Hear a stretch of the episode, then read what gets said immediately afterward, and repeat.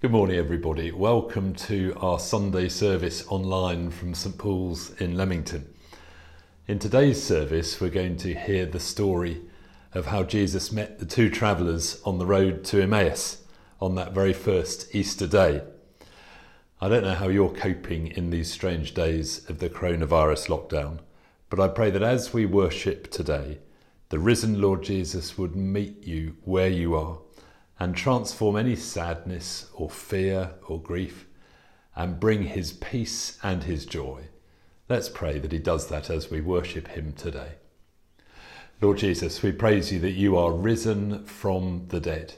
And just as you met with those first disciples in ones and twos and in their homes, we pray that by your Spirit you would come and meet with each one of us as we worship you today. Come and lift our eyes to you and fill us with your resurrection hope and joy. And may our worship to you be pleasing to you this morning, and we offer it to you in your name. Amen.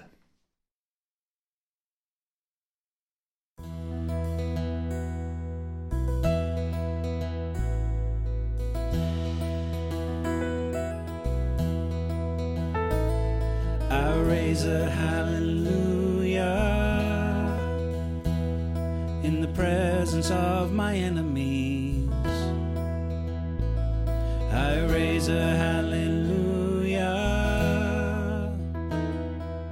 louder than the unbelief. I raise a hallelujah, my weapon is a melody. I raise a hallelujah,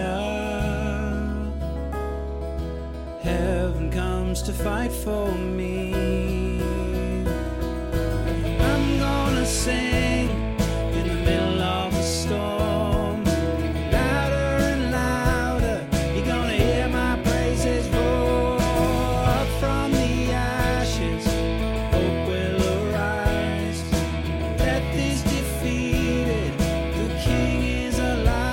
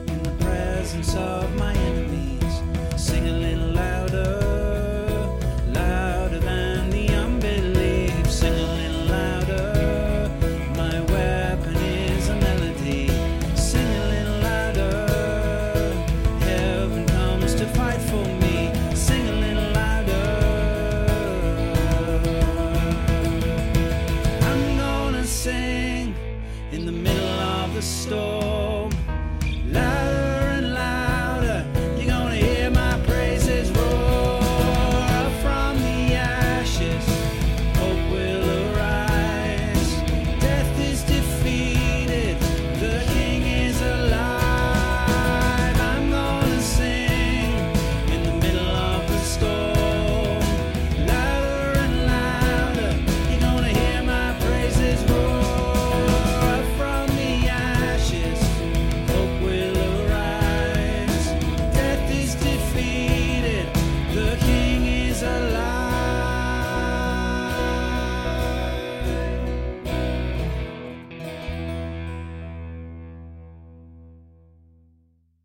Well, good morning. My name's Katie. I'm the Children's Minister at St Paul's. Before I read our story, I'm going to show you a picture of it. Have a look at this. Have a think. What's happening in the picture? Who is in it? What do you think they're discussing?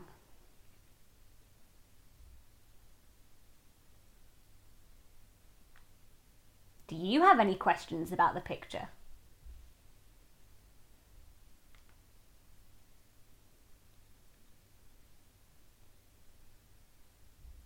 This is a picture by a Swiss artist called Robert Zünd, and it shows the story of the road to Emmaus. Now we find this passage in the Gospel of Luke, chapter twenty-four, starting at verse thirteen. It says, "Now that same day, two of them were going to a village called Emmaus, about seven miles from Jerusalem. They were talking with each other about everything that had happened.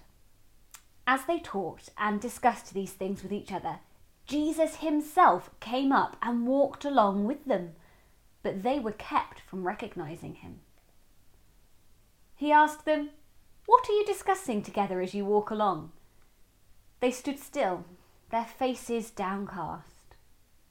One of them, named Cleopas, asked him, 'Are you the only one visiting Jerusalem who does not know the things that have happened there in these days?' 'What things?' he asked. 'About Jesus of Nazareth,' they replied. 'He was a prophet, powerful in word and deed before God and all the people. The chief priests and our rulers handed him over to be sentenced to death, and they crucified him. We had hoped that he was the one who was going to redeem Israel. And what's more, it is the third day since all this took place. In addition, some of our women amazed us. They went to the tomb early this morning, but didn't find his body. They came and told us that they had seen a vision of angels who said he was alive.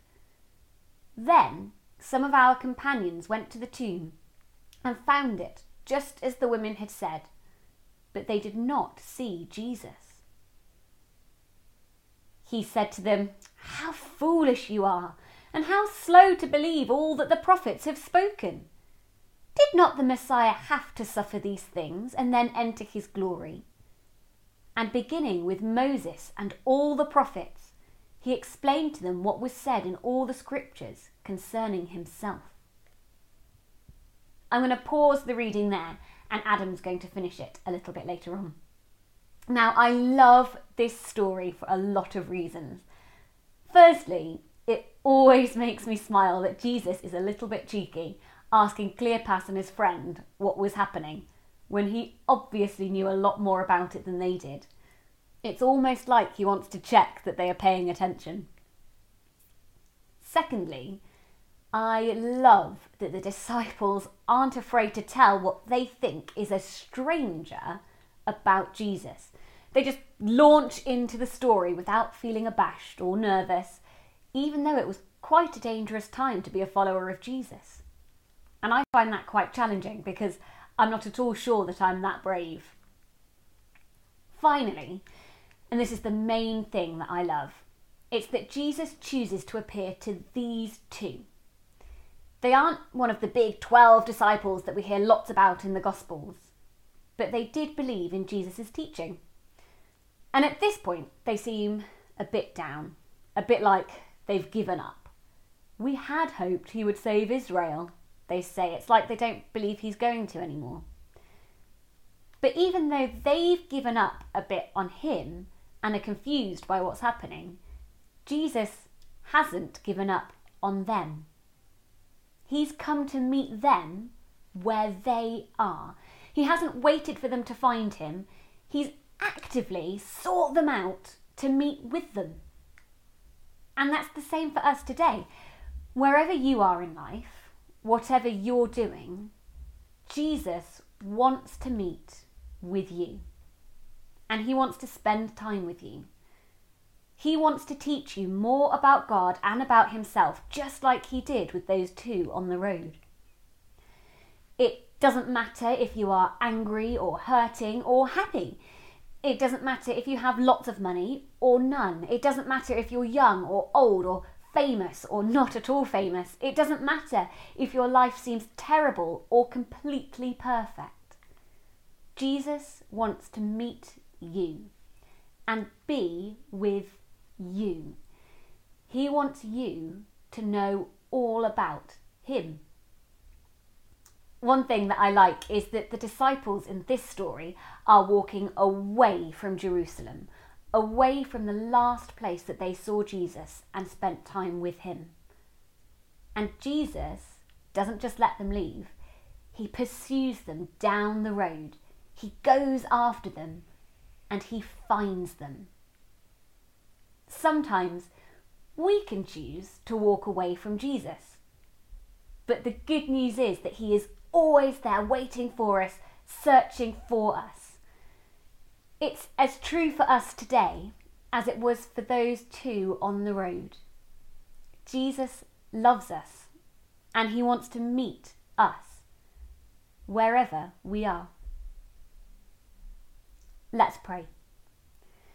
Father, we thank you for this story of your two disciples on the road to Emmaus. We thank you for their bravery in telling others about you, and we pray that we too would be brave like them and share your good news. And Lord, we thank you that you want to spend time with us, however we're feeling, wherever we are, whatever we're doing. You want to be with us. Lord, help us to make time to be with you. Amen. It's time for our all-age song now, and I'm going to hand over to Rob to lead us in that.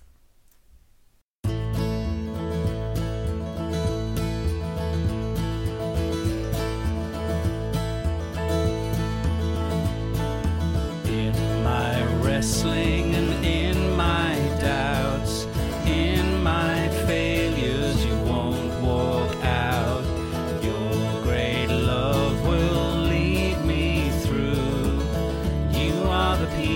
In my trouble, see, oh, you are the peace in my trouble, see. In the silence, you won't let go. In the questions, your truth will hold. Your great love will lead me through. You are the peace in my trouble, see. In my troubled sea, my lighthouse, my lighthouse, shining in the darkness, I will follow you, oh, my lighthouse, my lighthouse, I will trust the promise, you will carry me safe to shore. Safe to shore, safe to shore, safe to shore.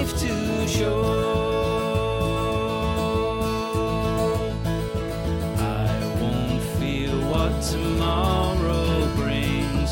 With each morning I'll rise and sing. My God's love will lead me through. The peace in my troubled sea, oh, you are the peace in my troubled sea. My lighthouse, my lighthouse, shining in the darkness, I will follow you, oh, my lighthouse, my lighthouse, I will trust the promise, you will carry safe to shore, safe to shore, safe to shore, safe to shore. Fire before us, you're the brightest, you will lead us through the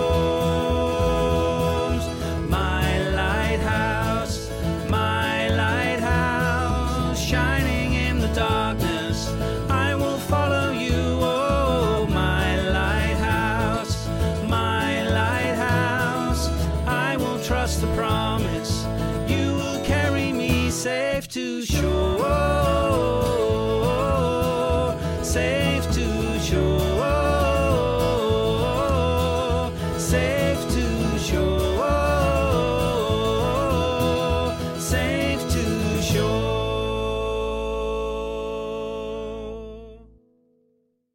Wow, good morning. My name's Adam. I'm one of the curates at St Paul's. I hope you're well and have had a great week in some of this glorious weather that we've been having, despite the restrictions that we have in place at the moment. Uh, it's been a great week, and I really loved worshipping with our church family last week as well, uh, on Easter Sunday, in perhaps a slightly different way. I got photos from f- friends around the country who are vicars, showing us ways in which their churches were engaging uh, together. Uh, in fact, one of my friends just down the road placed on her door of the church a sign that said, "The church is empty, but so is the tomb. He is risen. Come and worship with us online." I thought that was great. A little bit disappointed I didn't think of that one uh, myself. Another friend sent me this cartoon, uh, perhaps a different take of what might have happened on that Easter day. Fortunately, that didn't uh, happen. Amusing all the same. I'm really grateful to Katie for having shared with us the first part of this story of the disciples on the Emmaus road and some thoughts about it. I'd love for us to focus on the second part of the story together, and I'm going to read it from Luke's Gospel, chapter twenty-four, from verse twenty-eight onwards. As they approached the village to which they were going, Jesus continued on as if he were going farther, but they urged him strongly, "Stay with us, for it is nearly evening, the day is almost over." So he went in to stay with them. When he was at the table with them, he took bread, gave thanks, broke it, and began to give it to them. Then their eyes were opened, and they recognized him, and he disappeared from their sight. They asked each other, "Were not our hearts burning within us whilst he talked with us on the road and opened the scriptures to us?" They got up and returned at once to Jerusalem. There they found the eleven and those with them assembled together and saying, "It is true, the Lord has risen and has appeared to Simon." Then the two told what had happened on the way and how Jesus was recognised by them when he broke the bread. This is the word of the Lord. Thanks be to God. Now, we know very little about these two disciples. Cleopas isn't mentioned anywhere else in the New Testament. It may be the same person as Clopas, uh, who is in John's Gospel. Clopas' wife Mary, it says, was at the uh, crucifixion of Jesus. We don't know that for sure. Uh, we're also not told anything about who the second uh, disciple is in this story. Again, it may be Cleopas' wife, uh, but we don't know that uh, for sure. What we do know is that they were in Jerusalem at the time of the crucifixion, and we know uh, that they know the disciples well enough in order to be able to find them when they return to Jerusalem at the end of our reading just now. Jesus meets with them on the Emmaus road and talks with them, but they it's only when he breaks the bread that they recognise actually who he is. And this parallels a little with the story of Mary meeting Jesus at the tomb, who also doesn't recognise who he is. And their failure to recognise Jesus isn't immediately surprising to us. Jesus has not just simply raised from the dead, perhaps like um, Lazarus had been. Jesus has passed through death and is now part of of the new order in the glory of the Father's presence. What's striking here is not so much that these people don't recognise who he is, but they don't understand, initially at least, what has happened and the importance of that Easter day. Their lives change in the moment that they recognise Jesus. Again, not just because they recognise who the person is amongst them, but they recognise the truth of what has happened. These guys will n- have known the Old Testament scriptures much better, I suggest, probably than you or I do. But to this point, it's just been head knowledge. Suddenly it transfers and they know what has happened. This is perhaps their conversion moment, if you will, the moment when all that head knowledge is translated to their heart, where the truth of what has happened makes a difference to their lives. Now, if we have come to understand the importance of all that we celebrated last week, then we too will have this conversion moment in our lives, the point where we bow the knee to Jesus as Lord and Saviour. For some, that will have happened, like for these two, in a moment of meeting with Jesus. For others, it will, be, it will have been far more gradual, perhaps. But there is a point when the story of Easter stops just being a story in a book and starts to be part of our story. When the story of Easter stops being part of a story in a book and starts to be part of our story. But what I really want to focus on today is their response to this. It says in verse thirty-three of our reading, they got up and returned at once to Jerusalem. So impassioned were they by what they had seen and what they had understood, they knew that they had to go and tell others. Once the story of Easter becomes part of our story, once we become followers of Christ, we ought to have this same passion in our hearts, like these first disciples, to reach out and to help others to understand that as well. Now just imagine for a moment that I told you that you could ring a free phone number uh, and give them just your name and address, and they would send you a cheque for five thousand pounds with no strings uh, attached.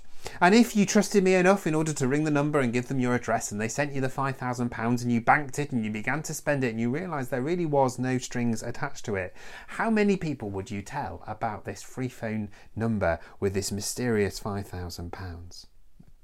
The good news of Jesus, I'd like to suggest, is far greater than any free five thousand pounds, any free amount of money.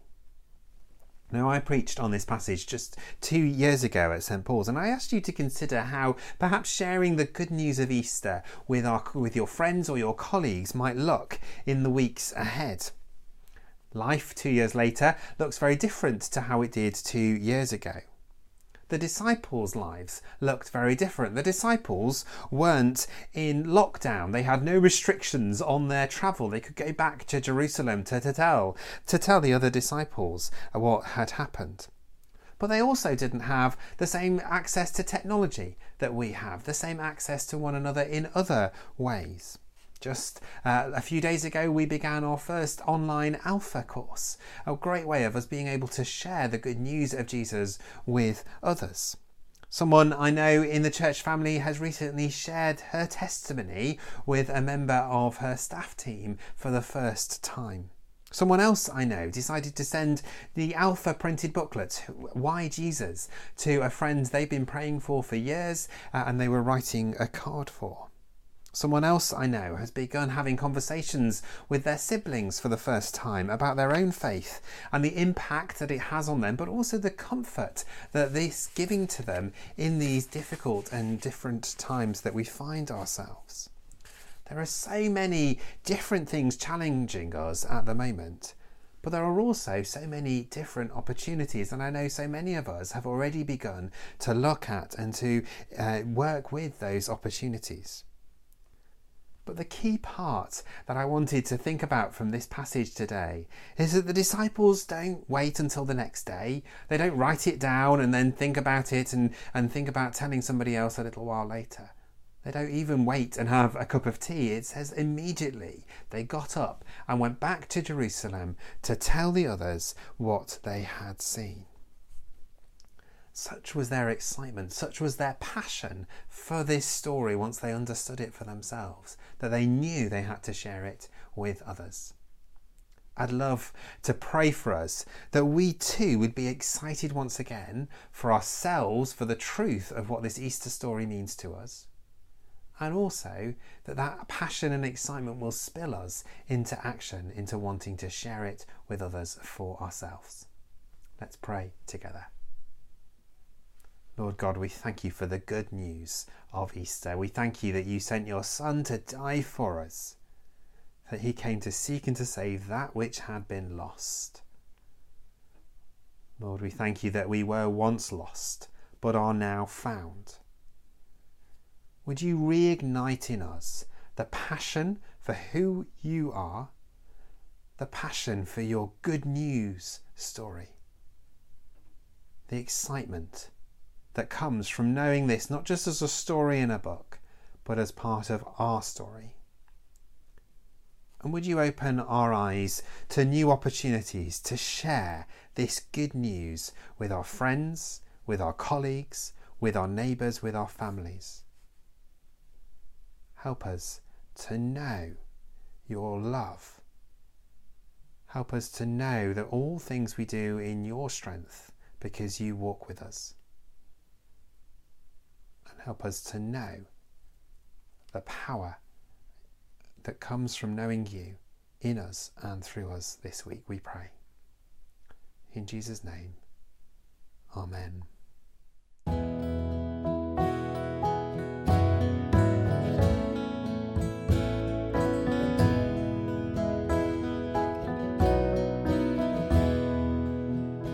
How deep the Father's love for us, how vast beyond all measure, that He should give His only Son to make a wretch His treasure.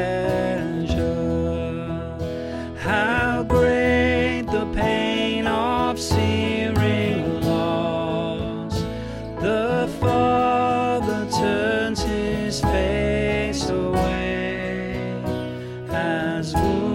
which mother chosen one, bring many sons to glory.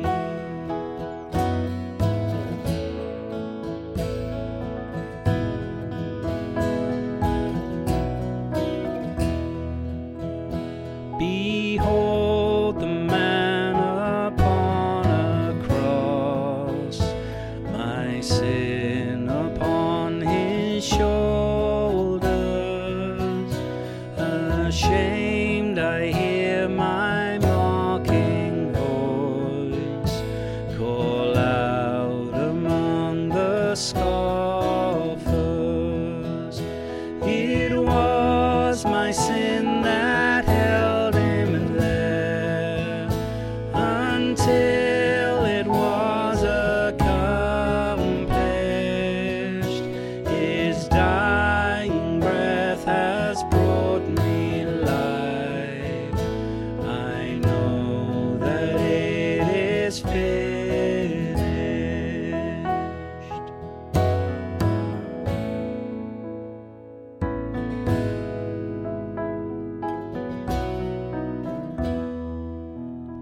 I will not boast in anything,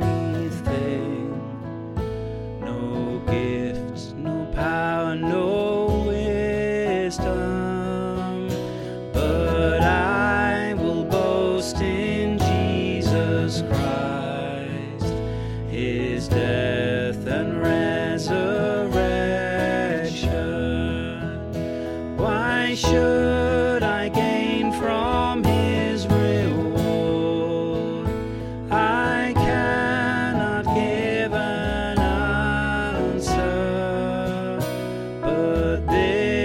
I know with all my heart, His wounds have paid my ransom.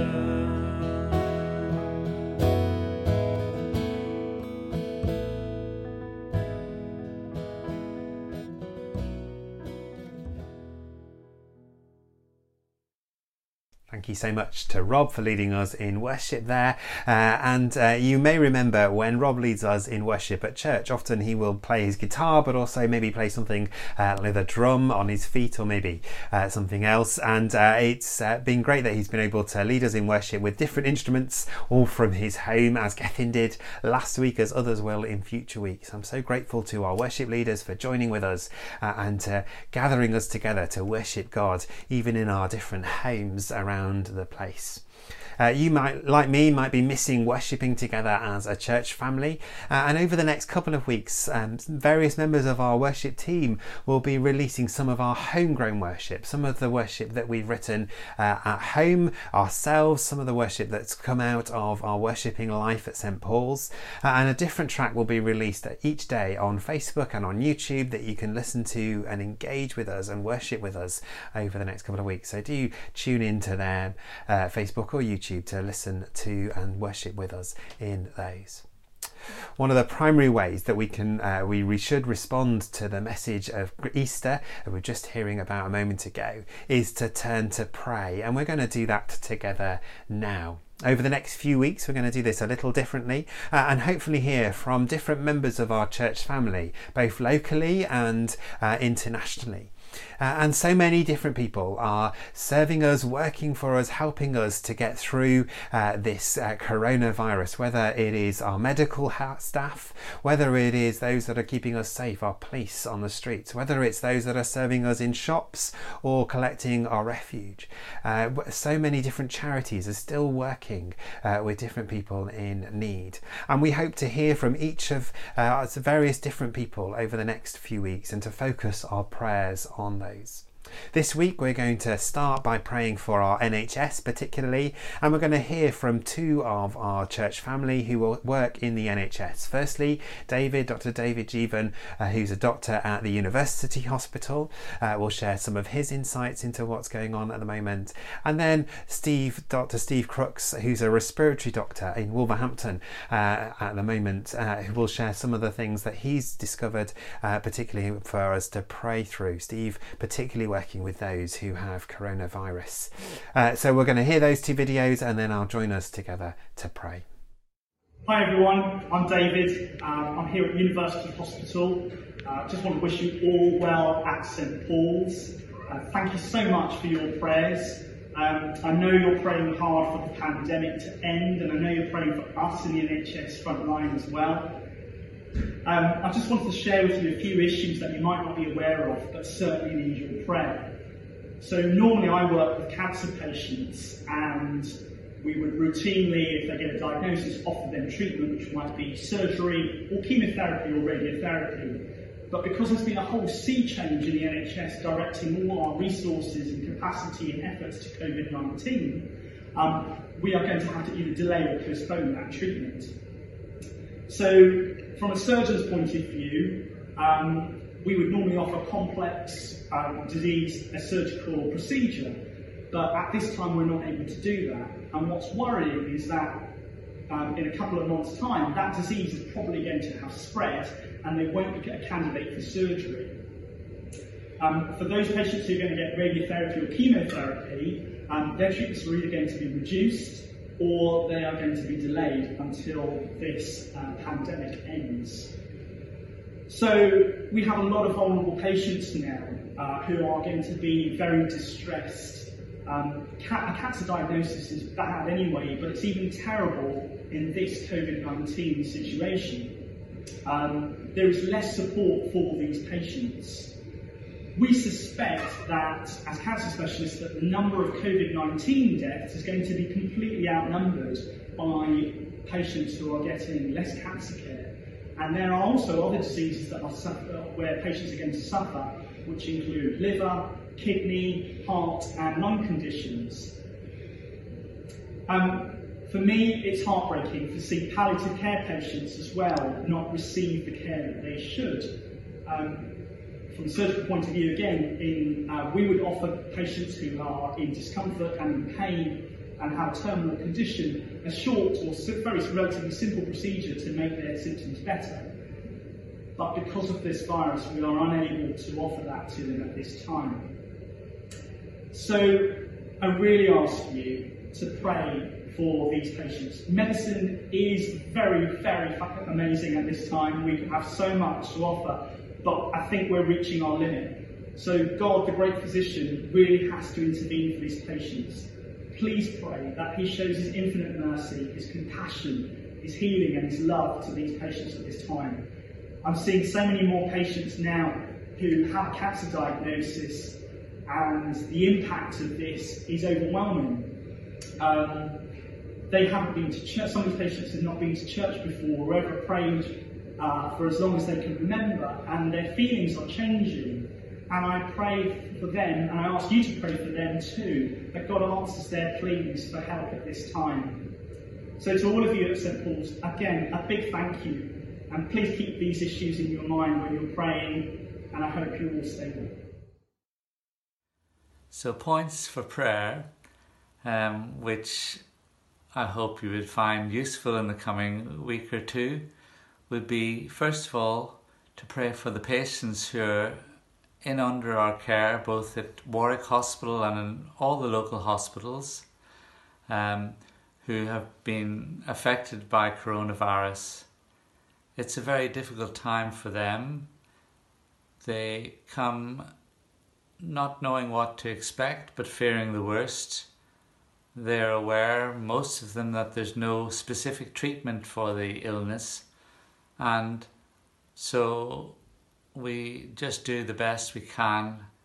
But particularly as they're cut off from, from their family and friends, it's a really trying time for them. So first of all, pray for the patients suffering. Pray for the families at home.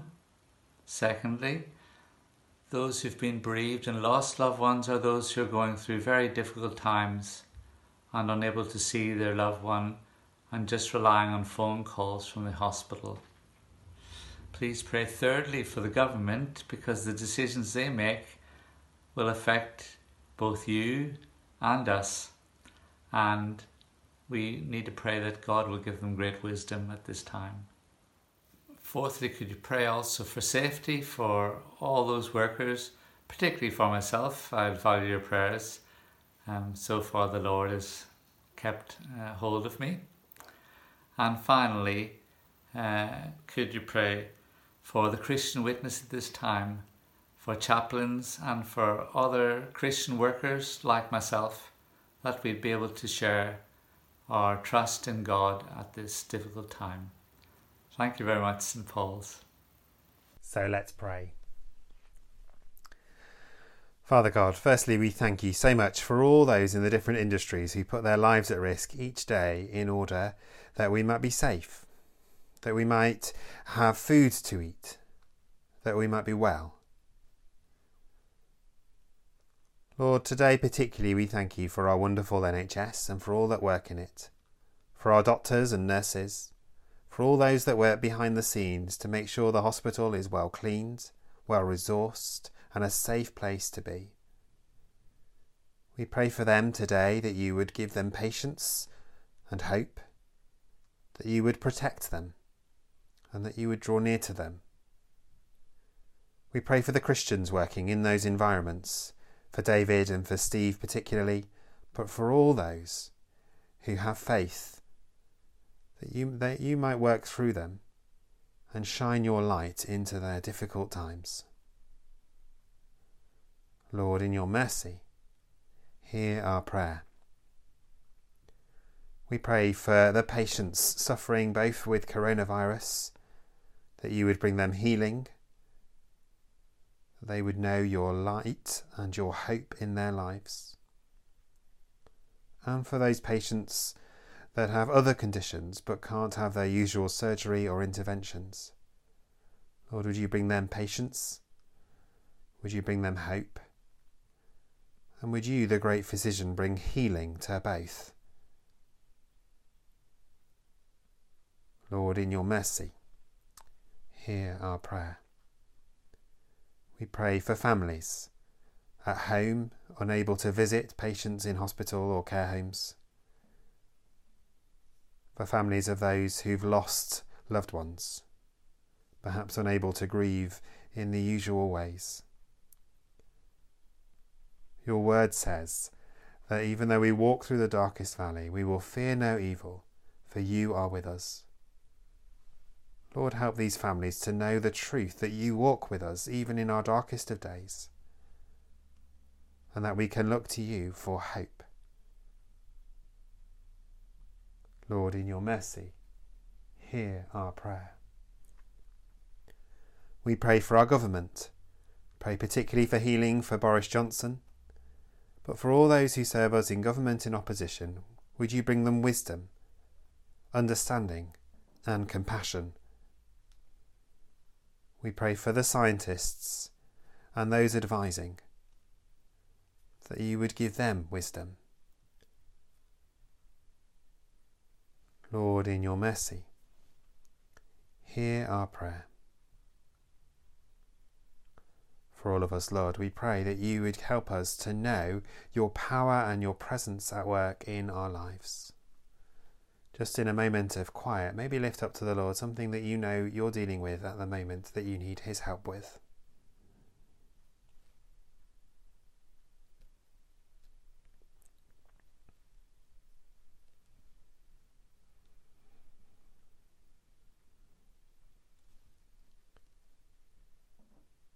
In another moment of quiet, Lift up to the Lord someone you know who needs his help at the moment.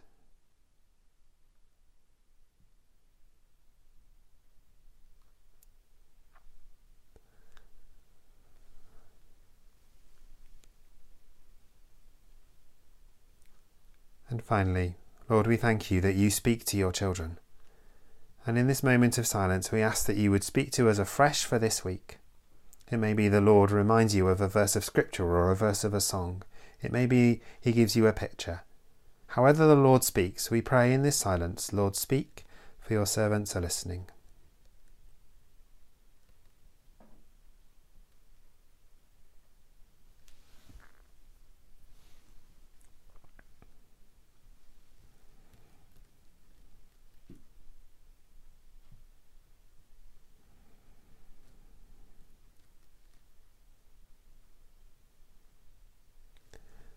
Lord, we thank you that you care about each of your children individually. Lord, will you draw near to us this week? Would you give us wisdom and understanding? Would you help us to know your power at work in us and through us? And would you continue to guide and to help us to know that you are here? Lord, in your mercy, hear our prayer. Let's draw our prayers together in the words that Jesus taught us. Our Father in heaven, hallowed be your name. Your kingdom come, your will be done, on earth as in heaven. Give us today our daily bread. Forgive us our sins, as we forgive those who sin against us. Lead us not into temptation, but deliver us from evil. For the kingdom, the power, and the glory are yours, now and forever. Amen. Amen. I'm going to hand back to Rob to lead us in our final song of worship.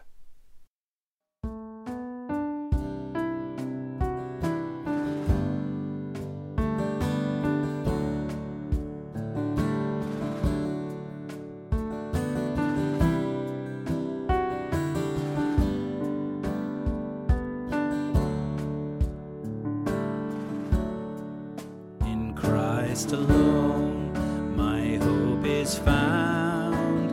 He is my light, my strength, my song. This cornerstone, this solid ground, firm through the fiercest drought and storm. What heights of love, what depths of peace, when fears are stilled, when striving ceases. Comforter, my all in all, here in the love of Christ I stand.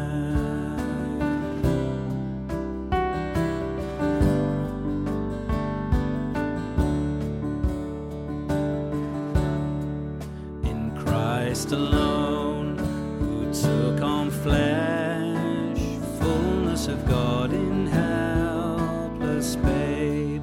This gift of love and righteousness, scorned by the ones he came to save, till on that cross as Jesus died, the wrath of God was satisfied, for every sin on him was laid, here in the death of Christ I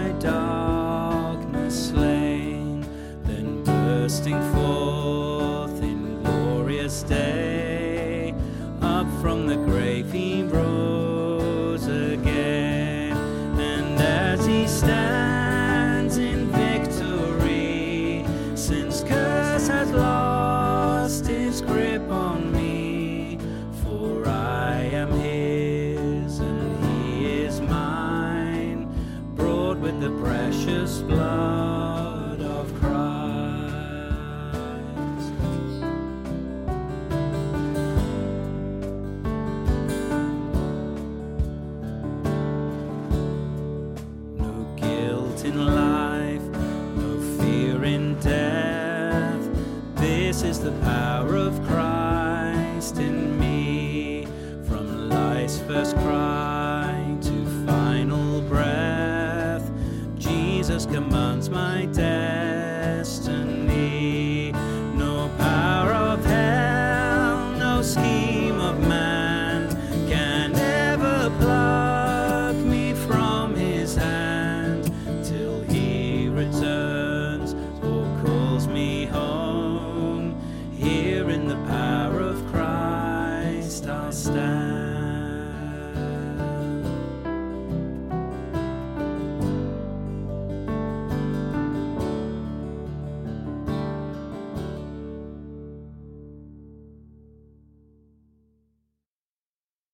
As we close our service today, receive this blessing from God. May God the Father, by whose love Christ was raised from the dead, open to you the gates of everlasting life. May God the Son, who in bursting from the grave has won a glorious victory, give you joy as you share the Easter faith. May God the Holy Spirit, who filled the disciples with the life of the risen Lord, empower you and fill you with Christ's peace. So may the blessing of God Almighty, the Father, the Son, and the Holy Spirit rest upon you and fill your hearts and your homes this Easter and forevermore. Amen.